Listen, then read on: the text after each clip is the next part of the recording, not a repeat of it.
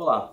Você certamente aprendeu que após a abolição da escravatura, o Brasil incentivou a vinda de imigrantes europeus para o país porque precisava de mão de obra qualificada. Essa história, falando por alto, até parece fazer sentido, porém não é real. Para explicar um pouco o que de fato ocorreu, fizemos esse vídeo. É Pilatos lá na Bíblia quem nos diz, e também faleceu por ter pescoço o infeliz autor da guilhotina de Paris. Desde a proclamação da República, o governo brasileiro começou a estimular a vinda de estrangeiros para cá. É, os italianos foram chegar em maior número, mais de um milhão e meio entre 1889 e até 1950. É, outra nação, para a gente fazer uma comparação, é, os japoneses também chegaram em um número bem alto, é, só que eram tratados de formas diferentes. Embora ambos é, tenham trabalhado no campo, tenham desenvolvido outros tipos de serviços, é, os asiáticos eles não eram bem recebidos no, no, Brasil. A sociedade brasileira tratava, queria que o, o processo de embranquecimento do país fosse feito através de europeus e não de asiáticos, que para eles eram chamados de, é, chamavam eles de negros amarelos. De qualquer forma, neste processo, tanto os italianos quanto os asiáticos eles chegavam aqui no Brasil, boa parte com as passagens totalmente pagas e recebendo moradias aqui. No entanto, é, eles precisavam trabalhar para os colonos e teriam que pagar por todo o custo que os colonos tiveram para trazê-los. Então eles ficavam totalmente reféns, tendo que pagar juros por causa desse processo. Era de fato uma situação muito complicada. É, os europeus e os asiáticos tinham saído de seus países e ficavam reféns aqui, precisavam passar anos trabalhando até pagar e aí, enfim, conseguir é, a sua liberdade, podemos dizer assim. Só que apesar de ser uma situação difícil para eles, quem sofreu mais com este processo novamente foram os negros. Porque é curioso como a justificativa da mão de obra qualificada, ela cai assim que você faz um raciocínio breve. Se antes de serem libertos todos os negros estavam é, conta dos serviços, estavam conta da produção, como é que depois que eles deveriam ser remunerados, não serviam mais, precisavam é, de, de estrangeiros para o trabalho? Isso ocorreu porque, na verdade, o interesse não era na mão de obra qualificada, até porque quem já conhecia terras, quem já conhecia o serviço, eram os negros que aqui já estavam.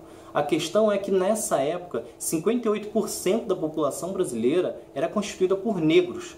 E a elite e o governo quis que o Brasil passasse por um processo de embranquecimento. E isso não é uma invenção. Está no site da Câmara, colocarei o link aqui na descrição.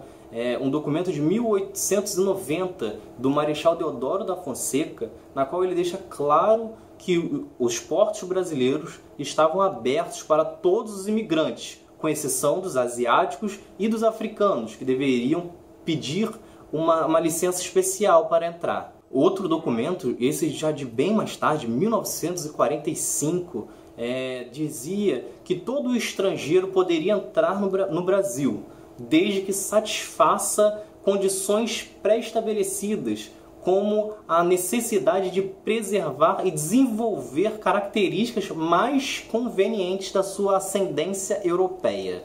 Isso deixa claro que o objetivo era que chegassem brancos europeus, porque o Brasil que iria ser um, um, um país branco, um país europeu.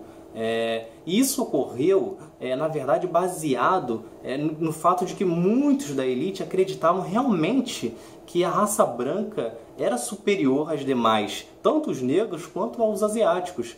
É, isso é uma coisa praticamente igual ao nazismo. A única diferença é que no Brasil não estava legalizado você é, matar os negros, perseguir uma outra raça.